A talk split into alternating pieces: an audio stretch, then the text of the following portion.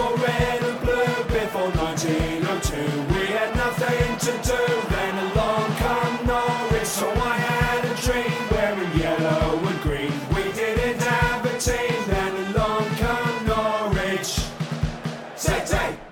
Welcome to the Along Come Norwich podcast, a loquacious yet lackadaisical look at the lamentably lowly season Norwich City are enduring. I'm Tom, and I'm joined by regulars Lorney, Good evening. John, Hello. and this evening the Vice Chair of the Canaries Trust, Mandie Thorpe. Evening. On this episode, we will cover the last few games, address the increasing mudslinging from both sides of the happy clapper versus impatient pant wetter debate, and then for some light relief, round off with the quiz. Say, say. So, first up, uh, we conceded a few over the bank holiday weekend. Um, unfortunately, quite a lot more than we managed to score. Uh, who would like to go first in looking right the way back, though, to Reading, which is the first game since we last potted? What Everyone's happened at looking at me. Reading, we won 3 2, Andy. James Maddison scored. It was a bit of a debatable pen. Do you yeah. think that was a pen? Never. No, I don't think it's a pen. You You, thought it was a that. pen, didn't you? I thought it was a pen, yeah. He bought it, didn't he?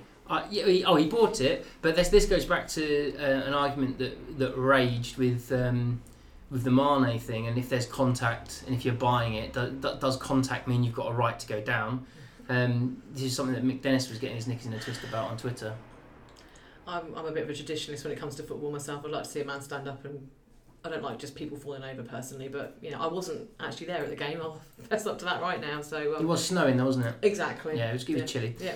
Um, yeah, so we, I think the fact that we, no one had a hot take immediately off the back of the Reading game sums up that even with five goals, it wasn't that entertaining an encounter compared to, for example, the first half of the Bolton game, which was nil nil and actually was memorable for how much decent football we played. It was interesting though that we didn't even score a goal from open play. We scored three goals, I think two were from corners, one was from a pen. So I don't think we fixed our kind of attacking problems in that game. But yeah, it was pretty ropey. The worrying thing for me, and I think you wrote it in your review on um, on the website, Tom, is when we were two one up and then three two up, we did go into our shells. We retreated back, and actually, I don't know, we were at a point where we were safe. We weren't going to go up. We weren't going to go down. Why aren't we just saying right? Let's go hell for leather. Let's actually experiment offensively, which we haven't been doing. I think enough for me. I think one of I think that reminds me. You, you just saying that reminds me of the Alan Irvine um, tenure, which was very much right. The manager's gone. We've given up on going up. We'll just do what we fancy now. Um, and short of that um, weird midfield for a defender substitution that he made when we went down to ten men after like twenty minutes of his first game, where he got booed. Um, probably the earliest any new manager's been booed. Um, we then played fantastic football, m- played with a gay abandon, and, and Shackles banged loads of goals in. Yeah. Yeah. So, so Mandie, do you want to see more of more of that um, laissez-faire approach in, in the final few games?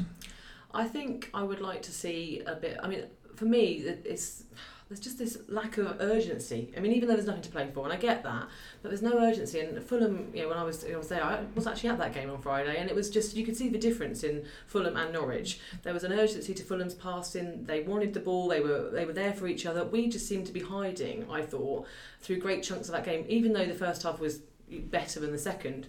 I wasn't overly inspired by any of it, and I just like to see a bit of throw caution to the wind and go for it because that's what we've been lacking probably for years, you know, on and off. I think since Paul Lambert's era, probably we've not seen what you'd call exciting attacking football, and we've all touched on it on various things on Twitter previously about the atmosphere.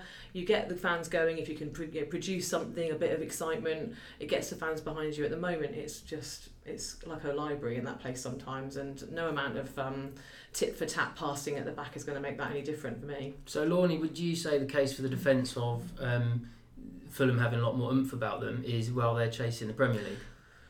To an extent, yeah, and I think they're also they're one season on from where we are at the moment, and I think the the way Fulham played, and I I found it quite an entertaining game, and I agreed with what Webber said in terms of it might not have been a hell for leather balls into the box kind of game, but it was quite a, quite an enjoyable tactical watch. Mm. I quite enjoyed the Fulham game, but I do think that the way Fulham hounded us when we had the ball was a really good example of some really high tempo pressing, and that takes time. And I, I get that we should maybe be uh, doing it a bit more often than we are, and the sides of progression aren't so much that you're back to we're going to win the league, but. I do think this takes time, and this is essentially a glorified pre-season for next season. So I've had a lot more fun at pre-season games than I have in some of our recent league games. However, um, I was just double checking, and so the Fulham bloke Joko Vodanovic has been in charge for three years.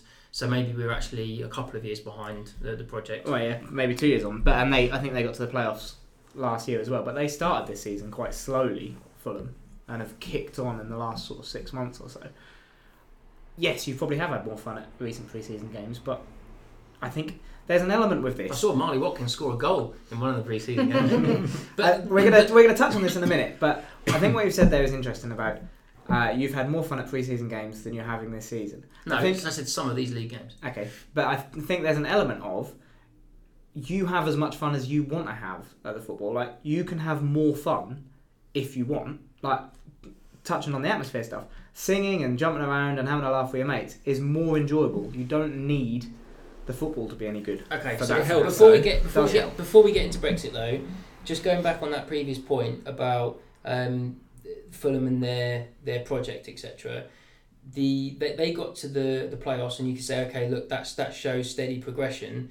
Uh, what about Millwall's project? You know they are on the verge of playoff football this year, having built on seemingly nothing with less money than we've spent, Well, uh, with a manager with That's an seemingly less interesting debate, pedigree. though. That is a really interesting debate because I think Norwich fans, to a man, I would argue, um, all went for we want entertaining football, we want free flowing attacking football. Certainly, when it was pretty shite under Alex Neil, people were saying that's what we wanted. We want wholesale change. We want to move towards a new philosophy. Yeah. Millwall effectively kick and rush their way to the playoffs. So, would we prefer to kick and rush our way to the playoffs, or would we prefer to develop a brand of an attacking football? I'd probably be in the latter, and not necessarily if it brings success either. I'd rather that we're trying to develop a philosophy. Um, but some people just want I'd- results. I'll tell you, there's two things on there. Fulham had the momentum from getting promoted last season, so they haven't come from nowhere. Millwall, sorry. Uh, sorry, yeah, Millwall had the uh, momentum from getting promoted last year, and also when we played Millwall at Carrow Road, they were in a very similar position to us. And had we taken a couple of those chances in the Bolton game, and who was it? Forest, we drew nil nil with at home, Yeah, where we, yeah. we played pretty well. Had we taken one chance in both of those games, we'd have had four more points, and would have been. Would have, we could have been in the position Millwall were in. Mm.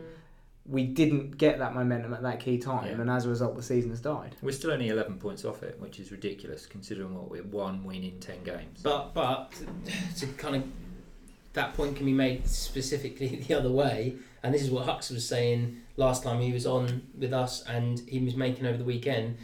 It is a bang average championship this Absolutely. year, and we are drawing and dropping points to some awful teams. Mhm. Like and of whom you look at you look at that QPR lineup with no respect at all. Um, like you look at that lineup and you think how many would be swapped? You know, at the start of the season, halfway through the season, or even two fifty nine p.m.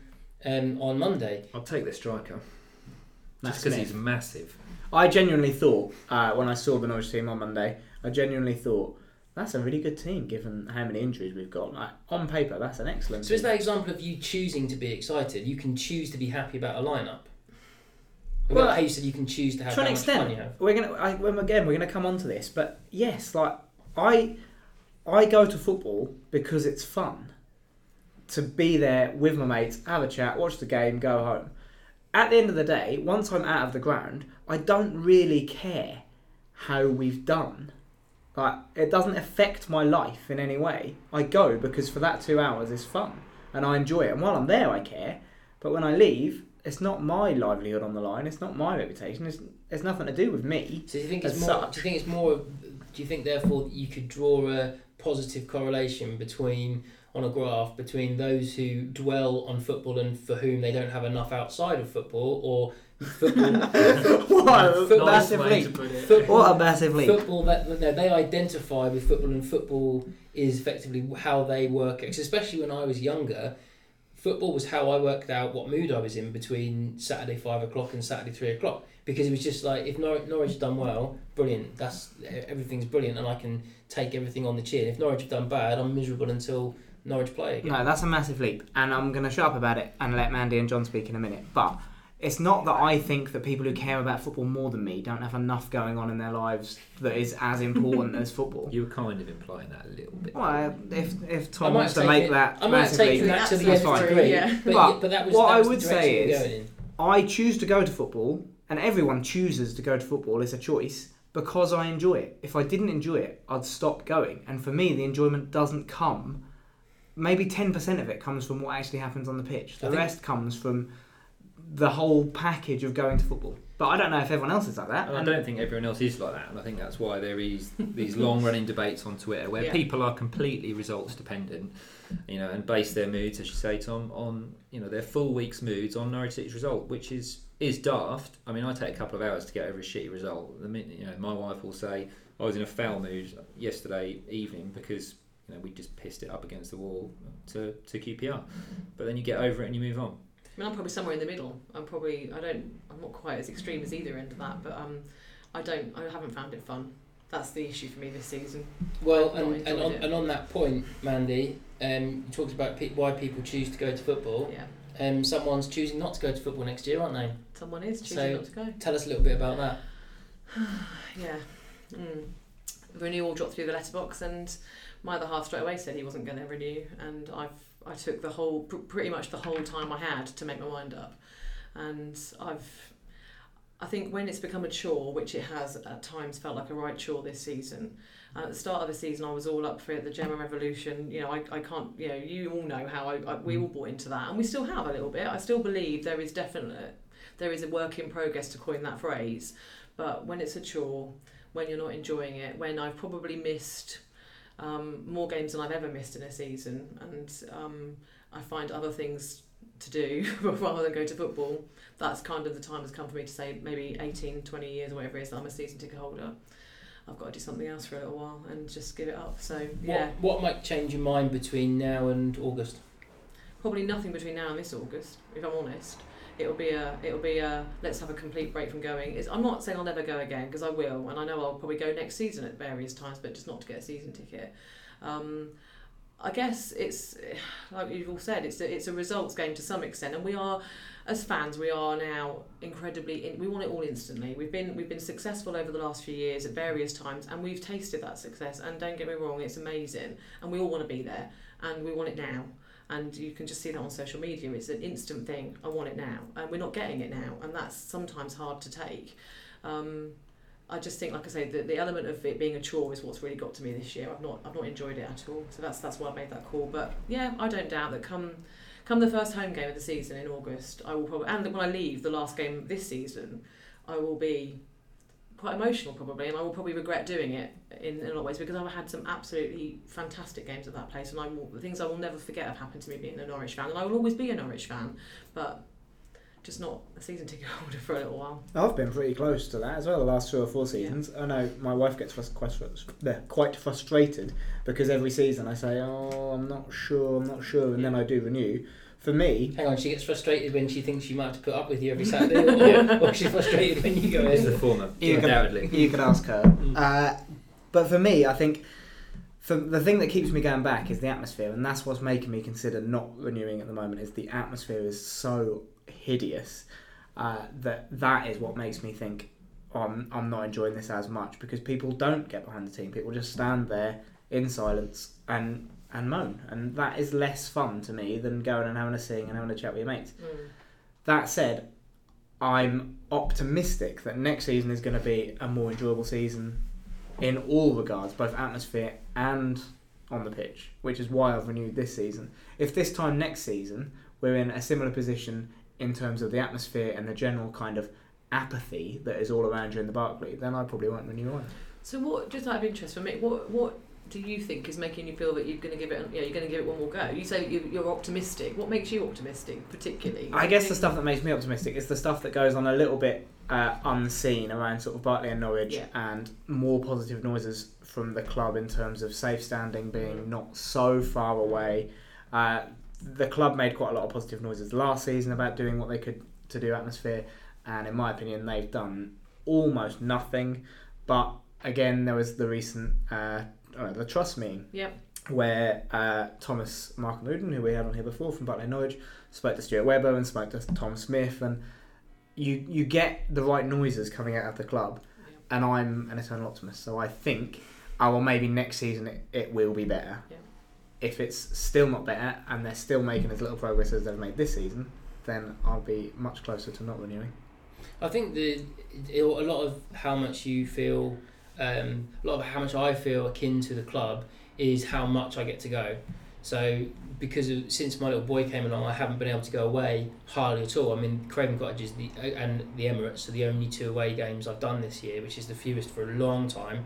Um, but that's because, well, other than the initial year my boy was born, sorry, but when I've been able to like go to them, um, and and I think that because you're away, you just naturally sing so much Mhm. more, and you are in those three, four hundred little groups where you're you're singing really loudly.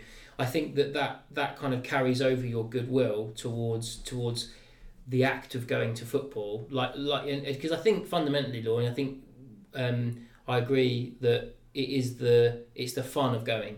Um, and the, what it comes down to is what different people attribute that fun to. For some people, the end result, the scoreline, carries a little bit more weight than perhaps it does for you. Um, and, in, and in my eyes, um, I was literally having this conversation with my dad actually um, earlier this week that uh, I, I actually think a last minute equaliser away is more entertaining or more fun. You look back more fondly, and the feeling of elation is greater than a 4 0 win at home. 4 0 wins at home are fun, 2 0 wins at home are fun, but it, August at Craven Cottage, when Nelson banged in the tapped in the equaliser, after not really playing that well, we didn't really know many of the players that well. We weren't playing for anything at that point. We didn't know, you know, we didn't know what the season was going to hold. So it was nothing to do with the importance of the game. It was, you know, literally nothing on it. But that feeling that uh, hasn't been matched all season, but it was great. And actually, one of the things that, and then the Emirates away day was great. That was one of the reasons I felt so optimistic then. Um, that was one of the reasons why I was carried away with the 1 0 wins and the nicking things, which, and lots of the things that I have since found um, are called, giving me warning signs for next season. It was because I felt so connected to the club as someone who has been and sung and, and, and been involved. And I think because I've started to watch it more and more analytically, because I am in a quieter part of the ground, therefore it's been more. I've always been. I've almost been forced to judge my feelings on it purely on the quality of what's being served up, as opposed to the experience of being a Norwich City fan. Like like um, Manny said, I will always be a Norwich fan.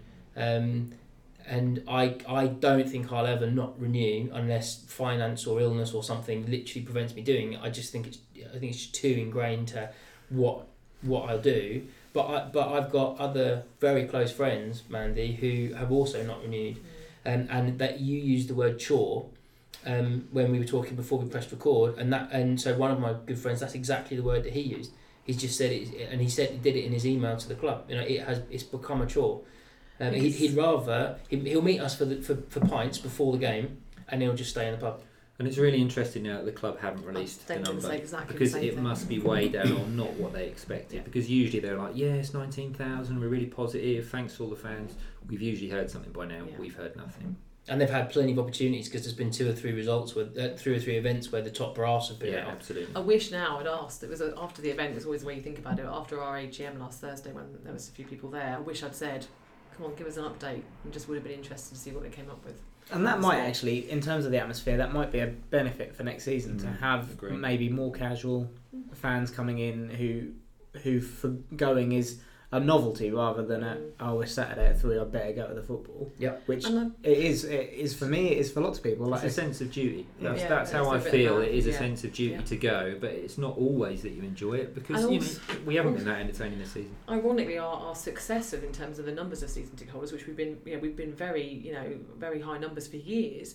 In a way, maybe is now becoming a little bit of a downfall because we've got a long, a lot of long-serving, long-time, like you say, duty-bound people that feel they have to go, and there hasn't been maybe the opportunity for younger, um, more sort of casual fans to come along and change the, the makeup of the fan base maybe so much. So if if people don't renew like myself, there could be the opportunity then for others to come in and, and maybe take our place in that sense that it will maybe change things and things will start to move atmosphere wise and other things maybe I think a lot. We we felt maybe. Um, sorry, I'll change that. I felt a little bit let down um, by the positive noises made as, in the off season around. Uh, sorry, that's an NFL-ism. Um, what do you say in close season football? or, Close season, yeah. whatever, in the summer. Yeah. um, about the fact that we weren't getting. Uh, we're going to help with the atmosphere.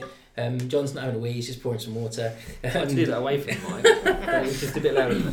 I completely agree. And, I and, think, and but I think sorry, just to finish that point, Lorne, I think a lot of that may well be fixed this time round because I don't think they can be anywhere near as complacent as I think they were going into this season. I think they're finally going to go, oh shit, people aren't going to come.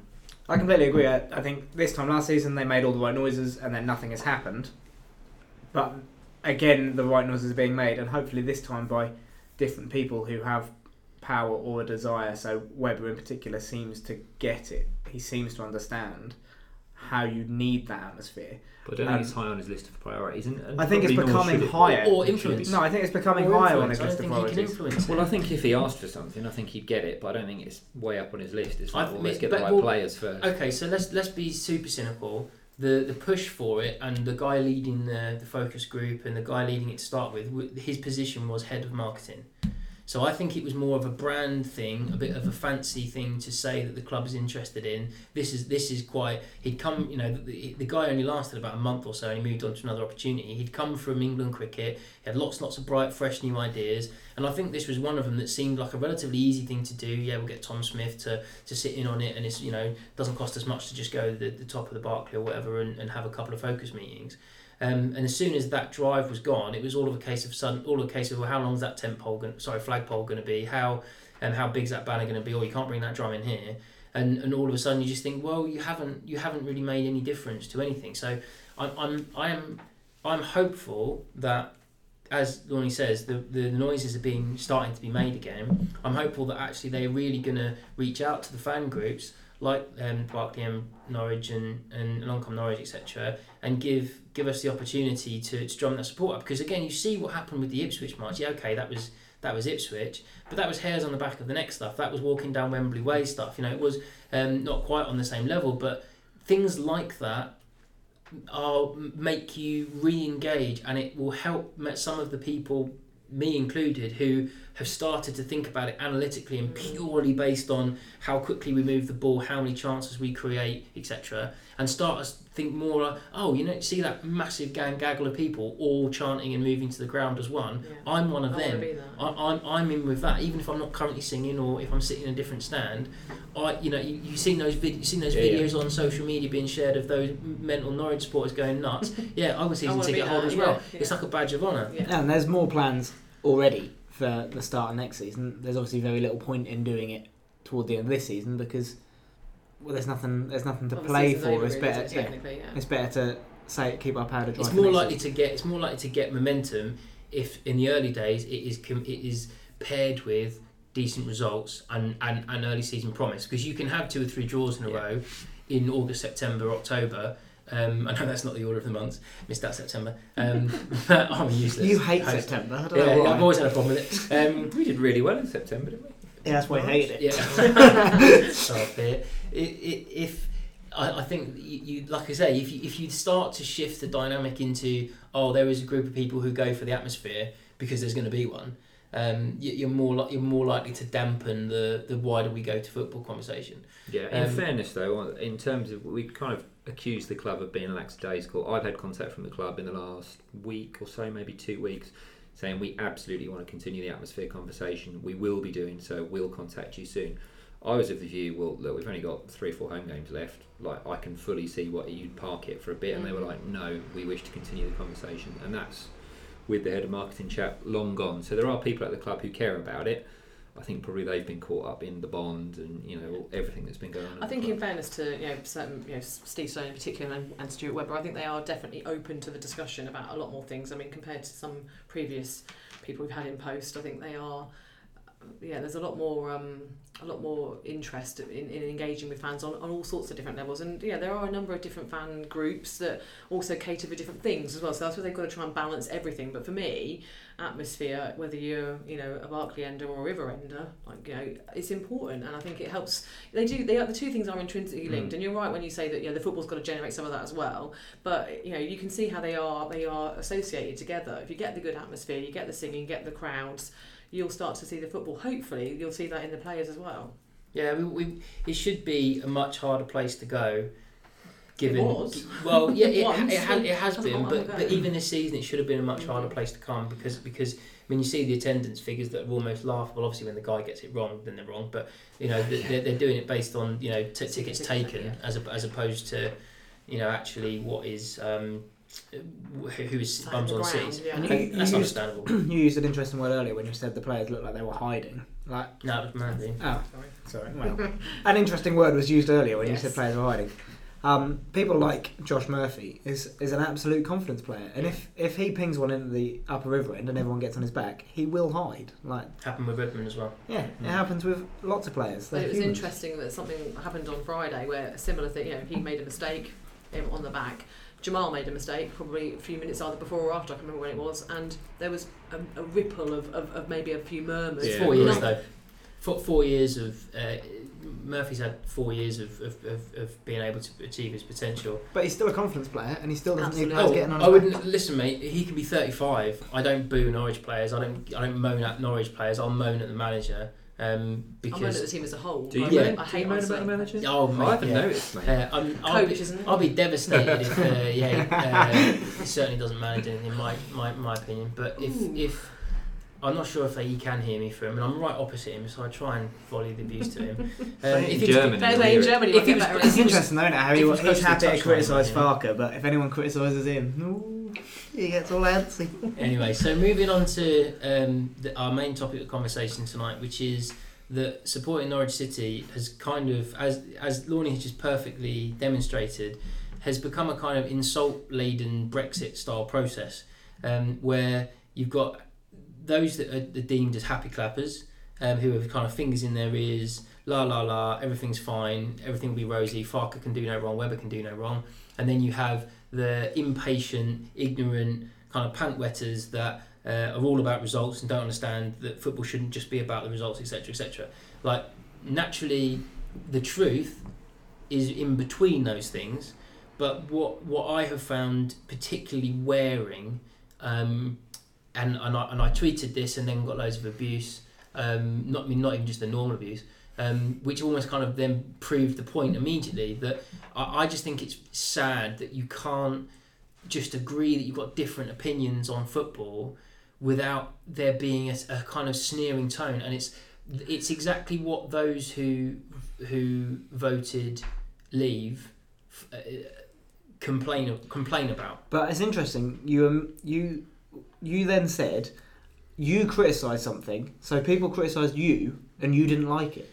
No I didn't say that I said I, I've got no problem with people criticising my opinion and saying I think you're wrong because this what I don't like is oh well you don't understand football oh well you you, you know you're you're, Which you're is only what you going said for the about results. Farke. But do you think that happens? Like you don't understand football? 'Cause Yeah, I see it on Twitter every see it- but I see it a bit. But then, in I- fairness I don't get I don't get much of it but I Um, probably mute out those people because they're just fucking No, but- idiots. And I think there's there's the two polar opposite. Like, But then you're idiots just on creating an both echo sides. chamber for yourself. I think it's really, really important. It's why I search Trump tweets. It's why it's why I look for. I go looking for the polar opposite opinion. So for so ju- like again, I, I think Brexit is the perfect analogy because during the Brexit process, or so rather during the referendum.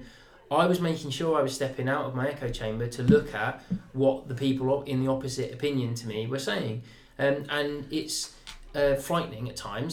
But the but the, the language that was being used by those that were intending on voting leave were uh, which were you know outside of my echo chamber Yeah. spoiler alert um, liberal lefty but they were they was using the term they were using the terminology that is similar to how I think a lot of the people who aren't happy with the current state of things feel which is if you like every, everyone who voted leave was racist. Obviously that's not true. Everyone who voted leave was purely doing it for selfish financial reasons. Obviously that's not true. It might be true for those of them. Putting I'm putting that kind of argument aside but the point is it's almost like you're you're deemed to not be Lorne's favourite term of mine the football intelligentsia if you can't see, if, if you can't be patient if you can't see that we're clearly building on something and, and, and what I respond to every time when someone's being silly and, and just using silly language, I always try and respond completely in a mild manner fashion and say, and I did this on Monday night. Show me, show me the progress. They say, oh, clearly it's a work in progress. Great. Can you point to a couple of things you have seen in progress? Where's the progress? Who has got better? Um, in, in, in, in what area? In, in in what way are we better? Defence seems to have been fixed a bit, uh, massively at the behest of going forward. So okay, I'll give you that one, although there is a caveat with it. What else is better? And people point to, oh no, you know, it's in the first season. New manager bounce, they get they get results out of people after ten games if they if they can re- really get things up and going. Again, you say that's probably not long term. There's there's caveats for these things, but when there's a, an argument and a counter argument all the time, how can that therefore mean that one person's opinion is is completely wrong? It, the, the answer is probably far more in the middle, and it actually comes down to that we've got we're so used to having something to play for, and because there is a void of anything to talk about and look at, i.e., oh shit, are we going to stay up this year? Or are we Or gonna do- how, how are they getting on? How are they getting on? Or shit, I hope Derby drop points so we can get in the top six. In that vacuum of the season means nothing, the football means nothing. There aren't enough chances and results to talk about. We're not getting spanked that often, really. We're certainly not winning that, winning by a lot regularly. The Norwich fans have kind of created their own situation to moan at, at each other about, and it, and it's got it's got really quite vicious. If you step outside of the just following people who agree. But isn't you. that also true culturally anyway about a lot of things? You use Brexit as the analogy, but it's about a lot of other things. And social media, for all it's good, is also, I wouldn't say bad, but it, it can lead to these kind of arguments behind a screen. We're having a conversation with us here in, you know, in a room. If we disagree about something, I'm sure we're quite respectful about it, whatever side of the argument we might be on. Behind a keyboard, it's far easier to just tap out a few words and be critical and be quite rude and aggressive, actually, when you're not fronting up to that person to have that discussion. But you're right, it's the vacuum of anything else to talk about leads us to have an argument or a debate about Wes Hoolahan's testimonial or whether Webber meant to say that fans should just bugger off from Norwich and not come back. And we're suddenly having a debate about these things which really aren't even worth debating, let's be honest. We want to be talking about the football. That's the issue. We haven't Yeah. got the football to talk about. Um, it's hard though because you want to talk about something, but it's you see it and you just have to step back and say, Do you know what? I'm not gonna I'm not gonna get into an argument with this this particular person because I'm quite happy to listen to people's opinions and you and I will Well, disagree even about mine. yeah kind of. Okay. yeah Give yeah. it- if Wh- we come on which- again. yeah which which shell which which bit of the shell was I in on, on that side of the argument? It's another issue but you know I'm happy to listen to opinion but I don't necessarily agree with everybody but that's that's the mark of an educated person isn't it? To have a discussion about something and say do you know what? You know you might hate Daniel Farke in inverted commas and shout at him from the touchline I'm prepared to give him a bit more of a chance. We might not even agree about why that is that I'm giving him a chance but we can have a discussion on Twitter and social media, it's just you can't even have that reasoned debate with somebody, which is which is a shame because actually some fans out there have got some really good points to make if they just weren't so hell bent on offending everybody. Yeah, and I, and I think I've always been, I've long been proud to be an Norwich fan because we are a generally quite a mild mannered bunch, um, and and and I, and I, thought that we were one of the clubs that. Um, the way that social media has been used in the last two or three years, you know, ignoring Facebook, I'm talking mainly about Twitter, just because of the Facebook stuff that I looked at a couple of years ago, which was the last time I gave it a chance. It did seem to be people really quite one end of the spectrum or the other in terms of what was going on there but the the conversation tends to be fairly fairly decent and people and people follow each other who have fairly different views and Yeah. will regularly go kind of kind of tete a tete and I, and I, I ju- it just saddens me a bit that we seem that that societal thing that you were just were alluding to man it seems to have got into us through this vacuum of we've got nothing else to focus Mm. on so let's turn on each other I think it was here last season as well. I think it's it's a long and an ongoing thing. I don't. I think you only think of it as being worse now because you're in now. I think under Alex Neil there was a Mm. Neil out, Neil in. oh, I I think think it it was was very I think it similar was thing. I- with Alex Neil. It's social media doesn't didn't have- encourage nuanced debate, does it? Social media encourages get as much attention as possible, Yes. and the way you do that But is it by saying something so outrageous But as if you possible. use it properly, it enables like so. You know, there's yeah, there's um. So you're telling people how to use Twitter. It depends. I was Use going to say that's that's in itself Intelligent. You tell people how to watch how to watch football. No, I don't. people how I to tell use how Twitter. I But it watch depends football. who you're debating with, doesn't it? And that's where you say about the echo chamber. And I think there's probably five percent at both ends where it's just like Don't- they're yeah. not worth it. Yeah. They're just absolutely not worth engaging with. And there's that full on ninety percent who, yeah, like you say, Mandie, will disagree, um, but can respectfully disagree. It's not a Norwich issue. I've just read an No. article in Nottingham Forest's really, really brilliant fanzine, Bandy and Shinty, where it's exactly the same, Nottingham Forest, and the whole article is pretty much as you've just said it. You know, you, almost word for word. So They're probably more eloquent than, than me. Ipswich are A having, little Ipswich are having yeah. the same thing at the moment in terms of. Really, are uh, there any positive people? no, Yeah, but it's I'll tell, you, I'll tell you what the Mickey Ipswich one out, is. It's, it's it's a bit Mickey Mick out, and it's blame Mick, blame Marcus Yeah. Evans. Yeah, okay, That's I see that. that's yeah. their similar thing. And Mhm. again, you're, there's two spectrums. There's it's all Marcus Evans' fault. Or it's all Mick, McCarthy's fault. It's I think it's a societal thing, as Mandie said, and I don't think I don't think there's anything we can do to solve here.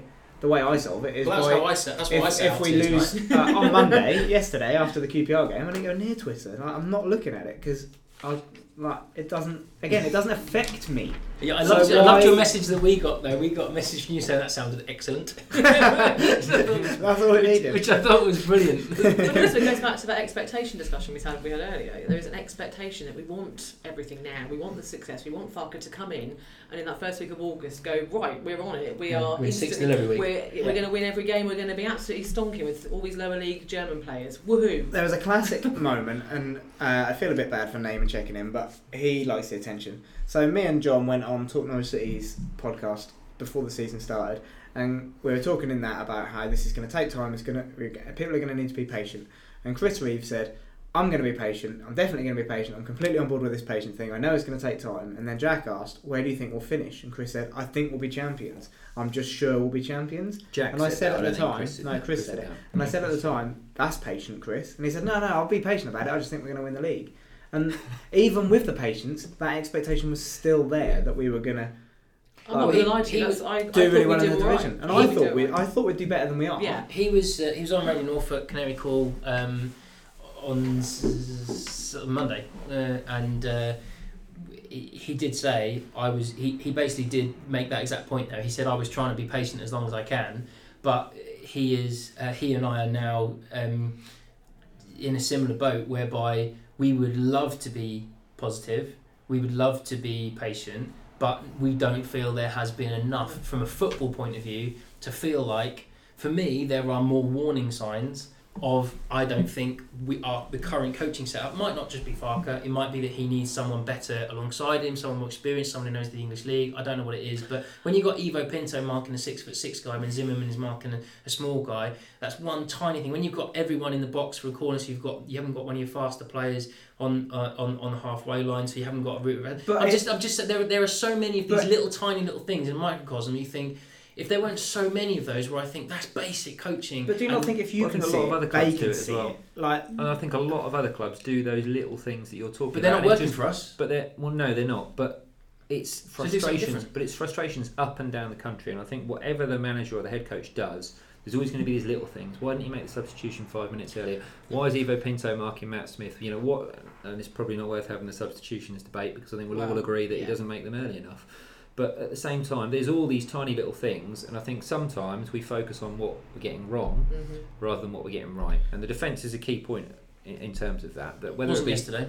it wasn't, no, agreed. But actually, I think whole. I'd kind of noted on the prep here. Look, I did prep and everything. Well, I mean, But um, I don't. Everyone's gone. Oh, why aren't we playing? A, you know, back three. Why have we gone to a back four? I think that's complete red herring. And the issue around the defence, I know we're kind of going off on a tangent, is we haven't got Tettey and we haven't got Tribal at the moment. Because when we've got miss, when we've yeah. got Tribal, we look absolutely solid. When we haven't, we look a bit ropey. You know. wasn't you that tweeted the stats about win, wins with and wins No, it was without? someone Someone else, else, but it was. is, I think it was you and Wilson, and it was a really good tweet that it was like fifty-five percent win with, like Mm, eighteen, 18 without. or something. It's, it's And he is an injury-prone player, Mm. So we can't rely on him. We need to make sure that and we won't have Tettey next year. So again, Possibly, too yeah. many Potentially. warning But it's almost, it's always But is it, or have we got Ben Godfrey coming back and Louis Thompson coming back and Kenny McLean coming in? Yeah.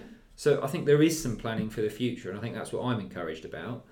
But I get your argument that there are lots of little things that I see going wrong that could be put right quite quickly, and we're not. And I would say I just had one little thing. So, uh, in terms of Pinto marking uh, Matt Smith and then Zimmermann marking someone else, in isolation, you could say, well, obviously our best header of the ball has to be Mark and Matt Smith. But you don't know that they haven't watched QPR beforehand, and what QPR do is play into Matt Smith, and then Matt Smith wins the first header, but it's Yeah, the second, second. header that's the danger, and therefore you have Zimmermann or Hanley on the second ball. You accept that you're not maybe going to win the first ball because Matt Smith is yeah. six foot eight and a giant, so you don't use up one of your best defenders trying to win that. And yes, you can say, "Oh, there's this little thing going wrong and this little thing going wrong," but if you can see it, a, someone, a football coach can see it. Mm. But there must be a reason for it, and I think that's why I'm less of a moaner and more happy clappy is because I I don't think think I know best. I trust that they know what they're doing and they're doing it for a reason. You do And I kind don't- of think you know. best. I always think. I know But best. you do think you? you know best, though. That's the point. In, in saying that you don't think you know best, it is almost in the reverse of that is that that impre- that impresses onto the moaners, of which I am clearly one in this in this analogy. We must we must think we know best, and that my point is not that that has been done for a reason. The the all the people in, in the penalty area not have always having someone on the posts. The, the various different little things that annoy different people. And everyone's got their, their little hill on which they'll die. Lo- loads of people have got things that they get really really angry about. Short corners. There's a guy behind me. Oh, Oh my god! I think he's gonna have a heart attack every time they try and have I a like short short corner. I love a short oh, Hate Oh, mate. I'm, I'm I love a short corner. I'm, I can take or leave him. The We've guy, the this guy a couple of rows behind me, honestly, he can't stand it. Uh, and if he thinks one's happening, he'll start going one's. But anyway, I don't mind anything being tried. I don't mind anything being tried two or three times. I don't think mind things coming in and out throughout the season. My problem with this coaching regime is how little change there seems to be, and the subs is actually a fantastic example of it. He hasn't tried changing things on 50 minutes to see if maybe that maybe this get, that gets a result out of these players. Maybe actually being pissed off that you get yanked at half time will get a reaction out of a particular striker the next week. Maybe if you try having two people pushed out on the corners, which is what Wolves did when they were defending corners, they had two forward players in the um, the- in the corners of the halfway line to kind of stretch us and make. And you could see the panic in the City players' eyes when they did it a couple of times at Carrow Road this season. Oh, this is different. What do we do? We haven't been drilled for this. Um, the, the point is, if you always do the same thing, you know, definition of insanity, you expect a different result from doing the same The thing. inflexibility is an issue, I think. Yeah. Yeah, absolutely. The only thing that we've been consistent at this season is slow passing. Mhm. That's the only thing that's consistent from game to game to game. And every now and again, an attacking game of football breaks out. And every now and again, and, and yes, 100%, we are harder to. We have more of the ball, so the other team creates fewer chances. No problem with that. That's a fantastic principle. Yep, I'd love us to build on that. But the I, I just would love that. I would love to be um, half full enough to to be and, and not even be half full. I would love to Well- feel like I'm being completely neutral and just see because I feel like I'm being neutral. I'm not trying to So let's take But- slow yeah. passing football and the Fulham game, which Yeah. I think you would say now was an example of us playing slow pedestrian passing football. hmm Yeah.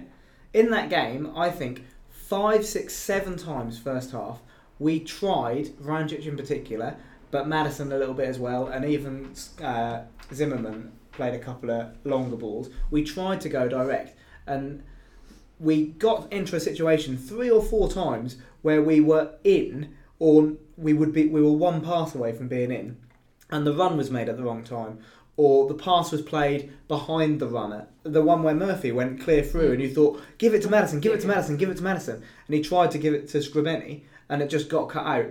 There, there were all examples where we upped the tempo, we looked quite dangerous going forward, but it fizzled out before it became overly exciting. And And, as a think on that- result, you look back and thought, well, that was dull. Mm. It wasn't dull. It was it was close to being really good, but it wasn't really good. On that point, you both, in your reviews for the Reading game, said Mario Vrancic, more direct, balls over the top. Murphy and Onel Hernandez in behind the defence, playing those balls, gave us an extra dimension. So I think to say nothing's changed, that we're not trying anything, is a little bit churlish in that respect. And actually, we are trying things. We're not getting them all right. Very few of them. No, we are trying that. Very They're- few. We're they're not trying coming very off. But let's go. things. Let's They're go coming say off bad. Stuart Webber. So Stuart Webber's come out this week and said, if you're not entertained, Bolton at home, which you agreed that first half was absolutely fantastic. Yep. One touch, two touch football. Oliveira looked like a link man. We had loads of movement around the box. That's where we're trying to get to.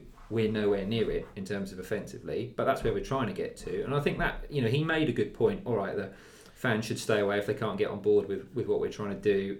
Misinterpreted. right, yeah, I think it has been Yeah, misinterpreted. I think yeah, But I think he was kind of saying, "Were you not entertained Yes, at that point?" effect, and yeah. we all were. yeah. It's just that we didn't capitalise on it, Yeah. and that might He come back to compares that to the Burton issues. drill, the nil nil against Yeah, Burton. so he says Burton exactly- in September was gash. Get- same forward result, but that- yeah, completely exactly, different yeah. game or different half Yeah. in particular. That's what he's trying to compare. But There is the the shoots of progress, if you like, because there are different games. And I can see where he's coming from. And he know, he did not mean stay away if you don't want to follow Norwich. I think he just meant if you can't be entertained by that sort of football, then you shouldn't probably be watching any kind of football. And I do get his point, but it's hard because you just want to, you do want that success and you want to see something more more more than we've got at the moment. I think that's that's what a lot of fans are frustrated about. Is it just doesn't seem to be a more instant or a more big a big step success. It feels like it's very very like like Friday against Fulham, very slow build up. It's not getting anywhere particularly quickly, but it is a, it is definitely you can see they're already saying. You know, season's going to be ending soon. It's almost pretty much died a death, and we're going to be focusing on the summer. They clearly have a lot of things in the pipeline in terms of their planning, not just for this season, but already talking about next season and beyond. Already because- someone signed. Mm. Yep, Yeah. yep. That And was, just a one final thing on Webber's com- comments before we move on. I think it's very, very interesting that the people who've got most upset at the perception that Webber has criticised them are the people who are most critical of Webber and Farke and the team. So yeah, just to acknowledge on that debate, we were going to ask on our Twitter questions. Um, Adam Brandon asked a really good question about what do we attribute the hysterical reactions to everything Norwich do at the moment to, but we've kind of just had that debate. He's great on Twitter so as well. He's excellent on Twitter, Definitely give asked Adam an Brandon a excellent follow. question. Yeah. But, Definitely um, give Adam Brandon. We've just follow. kind of answered it for you, Adam. So what thanks. is our, You're what is our second question, Pantanio? we on Twitter questions, Gemba? Years We've got a few, so I'll just cherry pick the A best foo. ones. We've got Foo. Fuba.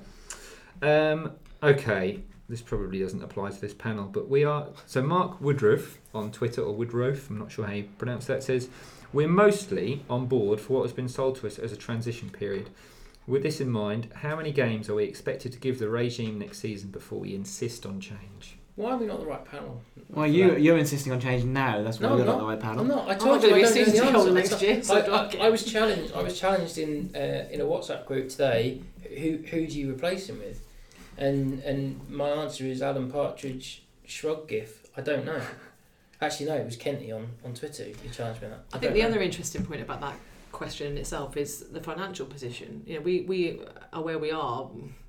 Partly, you could argue to the fact that we've had such a term, turmoil and a, tra- a Mm. transfer over of managers and players, and can we afford if it wasn't to go very well at the start of next season? Where would where would we sit in that whole affordability debate? Um, the Could- affordability against not getting promoted or not, not doing well enough, or God forbid getting relegated, against cutting our losses and saying right, we start again. So with that in mind, could we afford um, to go with such an unproven sell, such an unproven coach? We already have. We're already there. No, no, yeah, but that's my point. We've already we've already made that gamble, and you know, Yeah, I think you, you definitely can afford that because your thinking immediately becomes long term yes. and not short termism, which might cost less short term Mm. but ultimately costs more. I think to answer Mark's question, I was going to say we haven't really done that. for Sorry, me, Mark. for me, uh, I would give Farke all of next season Completely agree. because I would say he needs two more, or you can judge him properly on two more windows. The summer is a big, a big, big window for him, and I What about think Webber? he- Isn't it Webber that picks oh, the Oh, Yeah, players? I think Yeah, that he- background Webber, Farke He's yeah. kind of set the regime here, which I Yeah, is yeah. fair. So we're including Webber in there. You give the regime this summer, which is a big transfer window for them. I think the first half of next season is very much a set the stage half of the season. And I think if we reach Christmas, anywhere from 10 or less points off the playoffs, then you go into January with something to build on. And then you give him January, them January, and then you give them the end of next season.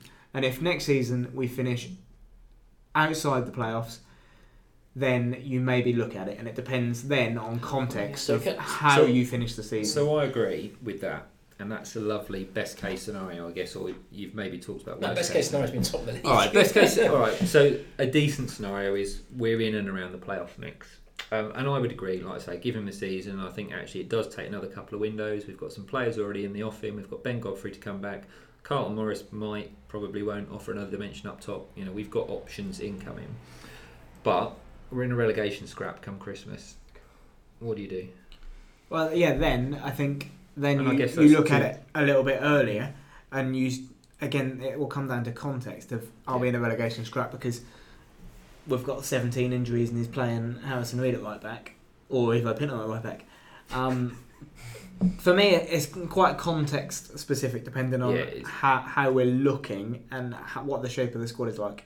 That was the point I was gonna gonna make though, because you you defined enjoying the football and giving them time based on what we do on a pitch. So and then the the, the initial answer to that question was all about the results and where we are on the table. So for I would I would buy I would buy now finishing fourteenth again next year and seeing of four threes, for and against. Like I, I would I would buy now having a thrilling up and down season where we win, lose and draw similar amounts to what we've done this season. We don't go anywhere, but we have some proper Good old fashioned yeah, good, good old, good old yeah. rucks, Mm. good old championship. an- Anyone can win on any given Saturday. Proper up and down barnstormers. I'd be well up for that. I, I would sign up for that, and I would say, and the one thing I'd want, because this is the thing with Alex Neil, I never had a problem with his style of football or anything like that. My problem with with, with him was just inconsistency. My problem with him is I didn't I didn't think that he had the ability to um, uh, go from an impact manager to a long term right how do I now build on Yeah. this and then what, what what are the pieces I need to kick on? Uh, which is why they did really well some weeks then really bad the other weeks with basically the same starting 11 didn't have a problem with his use of substitutes didn't have a problem with very, very little with Alex Neil Uh, far fewer problems with Neil than I've got with, with Farke.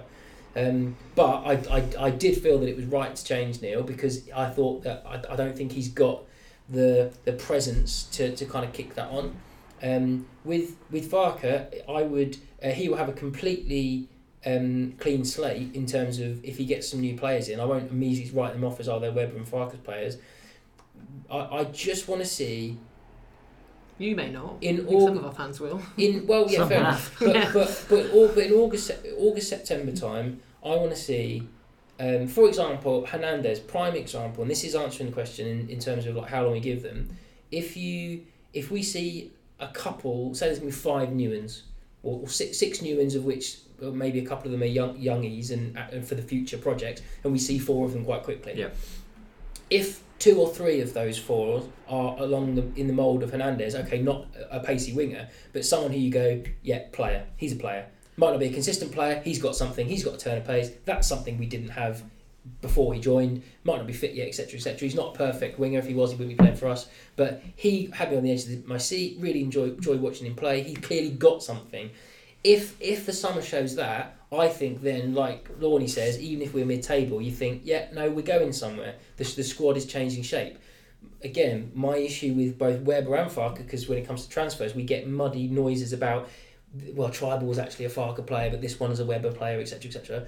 Um, you until we have it very, very clear that Webber's doing all the recruitment, don't blame Farke if his players are shit. It's all Webber's fault. If it's like that, fair enough. But at the moment, we're being told this kind of a, a But collaborative who thing. who buys them doesn't matter. You want you want well, it does. you It- want say It three or does four because then that's a massive get out of jail free Yeah, card for I Farke. think- Okay. Because I Farke, Tom's got a because, point here. because Farke was alluding to that when we were having that shit run. He, Okay. he was basically saying, "Oh, we don't have the quality." But your point that." is you want three or four players to come in and to visibly improve the squad to make you more optimistic and more positive. for about me it. to see what they saw in him. Simple Right. as that. But Yeah, they since will be. August, we can't afford world beaters. since August, Exactly. you've already had that, and you're not positive. no, this bit no because the, the percentage. Hanley, Onel Hernandez, Tribal. Jamal Lewis, Tribal. There's Jamal- five Jamal off the Lewis top of was already head. at club. Angus Gunn.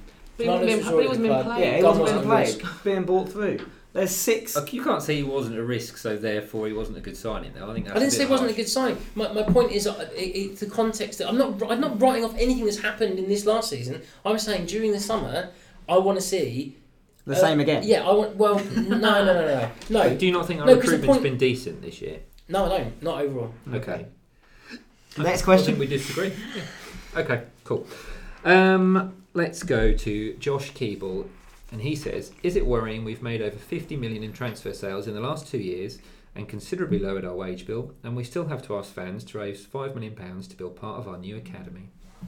This goes back to what Mandie said before, which is we are where we are, um, and m- the mismanagement of the club. I'm not a financial expert, which is probably no surprise to anyone, not expert on anything. but the it, it, there does appear to be a consensus with those like Mandie who are hugely informed and in the know um, of of the, the the inner dealings of the club. Now there does there seems to be a consensus that people kind of suck their air through the teeth and think you know don't think we did the best we could with the money while we had it. And with that in mind, I, I think you kind of have to give the current regime Yeah. Uh, the opportunity to have two or three windows to, to prove that they can be more resourceful with getting high earners off off out of the club, which however you think they've gone about it, they have done. Yeah. Needed to be done, and whilst they might not have done it the right way for it, to all of our opinions, they are doing it. Again, I think it all comes down to, to this this summer. I think it's huge. I I, I, put, I, I really do think it's been a it's almost 50-50, I would say, the recruitment this season. But there's- they've hit on some. There's been some massive misses. But I think if we go back to recruitment, if we say right, well, it was almost 50-50, Mm. and in the market that we're dealing in, I think we're always going to be about 50-50, and it is about plucking those gems. There's going to be some stinkers. There's going to Yeah. be some, you know, some Strafkas. James Husbands, Well, Strafavkas, yeah. Our history's littered with Antoine that. Van, Sibierski's, Van yeah. Wolfswinkels, you Yeah. know. Doesn't matter how much you spend. Marriage. Sometimes you get them, sometimes you don't. I mean, you look at what we, we you know, Van Wolfswinkel, that w- we also you know signed Grant Holt and Wesley Hoolahan for you know comparably very little money, and so they you can never predict. That's the nature of football. It's the nature of business. You can't predict what you're going to get when you first sign them, and no matter how much scouting you do. Um, Gary Hooper, I think, is a really good example of that. On paper, Gary Hooper looked the absolute perfect signing when we signed him. You're thinking he does well. He's an England striker. We're creating so many chances Yeah. for him. Absolute finisher, and it was a dud. What I would say on the Bond thing We'll always is have the New York Stadium though. What a volley! that was a great ball. What- Oh, that- deserve one of my oh. favourite away days. That And there was a guy who celebrated by taking all his clothes off except his boxers and standing on the. Yeah, yeah standing on the, on the, the the awnings. rake, bit. Excellent. Yeah, He's that the, also the guy. Any of good. you then, No, no, he, he got on He was the one who first went on the Ipswich roof. wasn't The he? Rotherham is horrible. So one Yeah, it is. on the Bond thing. I liked Millmoor though, the old oh, ground. Oh no, I hated Milner. Sorry, Lordy's making a point, John. Should we let him carry on? No, I like Millmoor. I want to punch the woman in the head at Millmoor. What? I went and we uh, Is this the forum for this? we came Yeah, back edit this bit and out, mate. I was going to say, gender equality. Did We you came punch your man back. as well. We then, came then it's okay. we came back uh, and David Nielsen scored an equaliser in the last minute in a 4-4 draw. We're talking about equalisers away from home, yeah, and uh, I celebrated by like, a real big fist I fist was pump. there as well. And the the woman in front got of the first me, two goals. Damien Francis. I only remember the equaliser. The woman in front of me celebrated by leaning back, just as I did a huge fist pump, and I uppercut her in the back of the head. Oh dear. Um, on the Bond thing, Yeah, we haven't actually answered What the I would question say again, is- we're doing really it? well. the thing with the? Bond, Josh Keeble. Josh, sorry, Josh. Sorry, Sorry, Josh. Josh. Sorry, Josh. the thing with the Bond is in the club's defence that was them trying to be innovative Very and it was so. doing something different and fans had a choice like Yeah, the yeah. up in armsness Oh, about again, that oh yeah. you're asking me for money well don't give Don't any give- then Don't Just- invest. It's an investment Yeah, opportunity. it's That's a all it choice. was. Yeah. you directing it No, me. I'm mad about that. I didn't Yeah, complain. Josh. No, As soon as Lordy's got any I'm looking at you. I you asked just- the question as well, and he's still having a It's go. just Yes, like, right, brilliant. it's something I'm cross about. Let me turn and talk to Tom because he's a fucking idiot. I'm looking at you because you'll move us on to the quiz shortly but that made me mad the uproar about the, the club giving fans a choice as to whether or not they wanted to invest in something I don't want a choice. yeah. How dare you give me a choice? Yeah, how dare I you think, like try you say, something? innovative. It was, you know, it had it, something has to be done, done differently, and yeah, they they- they're not talking about. Um, or they're talking about rather in the future using it again, not very quickly, admittedly, because they've got to get other things done first. But yeah, they, They've they got went- other ideas for, for some innovations in the summer as well. And- Apparently, try it they need they need they need to they needed to not do the whole big build up like it was going to be something that was going to They did please the owners. Yeah. Angus got a new contract. Oh shit, no, it's not. And We're the issue that you know, something I we, we talked about at the um, the uh, Canary St- the, the AGM for us was about the things that they're going to do for because five hundred pounds for some fans was, was out of reach for some Mm-hmm. fans to, to feel they were going to be a part of it. It didn't even get to the public, this, you know, there's the public phase as such. But they have talked about the fact they're going to do other things. So you know, if you're not able to, you weren't able to contribute to that particular investment, they'll be doing other opportunities, lotteries, and they're going to relaunch things for the academy. And so you'll be all be able to play a bigger part in the academy generally, which has got to be good news because that's where we're going to get our, our future from. We're not going to get it from the transfer market. We just can't afford to do that anymore. Say, say. I would like the last Twitter question, please. Uh, who should I go with? Let's go Stuart Wardrope.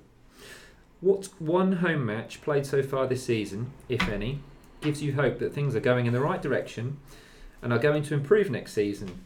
And what in particular from that game makes you feel that way? So I think the, the obvious answer to this is Bolton. Bolton, yeah, yeah, Bolton at home.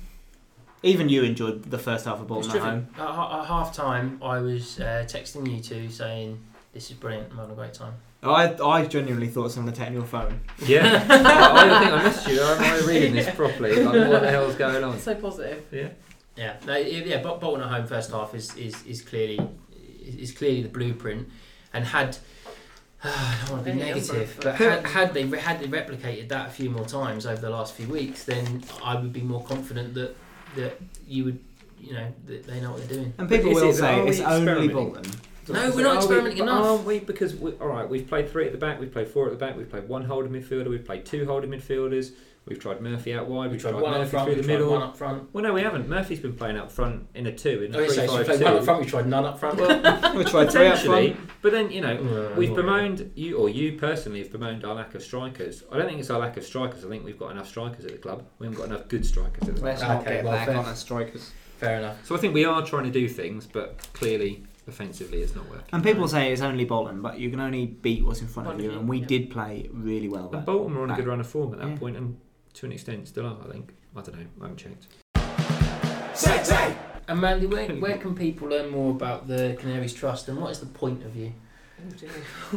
That's a, mm. um, Canaries Trust. So we have a, a website www.canariestrust.org. Um, we're all, I mean, myself, um, our chairman, and various members of our board are on Twitter. Um, so Robin Sainty, Mike Reynolds, our secretary, Gary Field, our treasurer. We all we all tweet about football quite a bit, as you guys all do. Um, what is the point of the trust? Fundamentally, the trust is here um, to fundraise and, and uh, raise money to buy, buy shares in the club. We want to buy shares in the club to hold in trust for the fans forever. They'll never be sold to anybody else. They will always remain the yeah, the fans uh, the fans shares. We're currently the 14th largest shareholder. We're close to getting some more shares that will make us practically the 13th largest. I mean, these are small numbers for us, but they're big. Yeah, for, well, for in the grand scheme of things, they're quite small numbers. But for us, this is a big achievement. Um, so yeah, we're, we're gonna keep all those shares for the fans and people who join will have an opportunity to debate all these things like we have. They'll, we all have different opinions about things, um, but we all have got one thing in common, and that is that is the club that we all we all love and support, either as a season ticket holder or maybe not in the future. So yeah, I think um, if anyone's interested, follow us on Twitter or get to the website, and if you want to have a chat with any of us uh, um, individually, you know, at games or um, over the over the airwaves, you're more than welcome to do so. Just a quick thank you to those who have booked their place in the inaugural Along Come Norwich pub quiz. 20th of April at the Rumsey Wells. I point that out, although we've actually sold out of teams pretty quickly. So if the whole shebang goes down pretty well, we might do it on a slightly bigger scale next time, slightly bigger venue. But uh, we had we basically got room there for, for 10 teams, um, and they've all uh, signed up, paid their deposit. So we're very much looking forward to that. That will take place between now and the next pod. Um, so we move on to speaking of quizzes, the uh, episodic Along Come Norwich quiz. That was seamless, mate. Well done. Thanks, buddy. Uh, since the last pod, there's been an international break, and the FA Cup semi-finalists booked their places. So this week's quiz takes on a bit of that flavour. I hope you've been revising your international trivia and FA Cup trivia. Uh, no. Um, It wouldn't matter if you had the No, questions. they're always really random. Mandie, Oh, no. you will go first. You have got six questions. You've got a minute to answer six questions. If you don't know, it's best to pass because you might get an easier one later on. I will come back to anything you've passed or got wrong. Okay? Oh, All right, Magnus. Your time starts now. Who scored Norwich's first two goals of the 99 2000 season? oh heck. Um, Paul Dalglish. Incorrect. Which manager won the FA Cup with Wigan in 2013? Oh, nah. No, it's too late. It's too late for Jewel. Uh, pass. Uh, who did we sign Jacob Butterfield from? Rotherham. Incorrect. Who is the only player to score a Premier League hat trick for Crystal Palace? Andy Johnson. Incorrect. Uh, who was the England manager before Sven Goran Eriksson? Oh heck. Um, pass. Name one of the England players to score at the 2010 World Cup finals.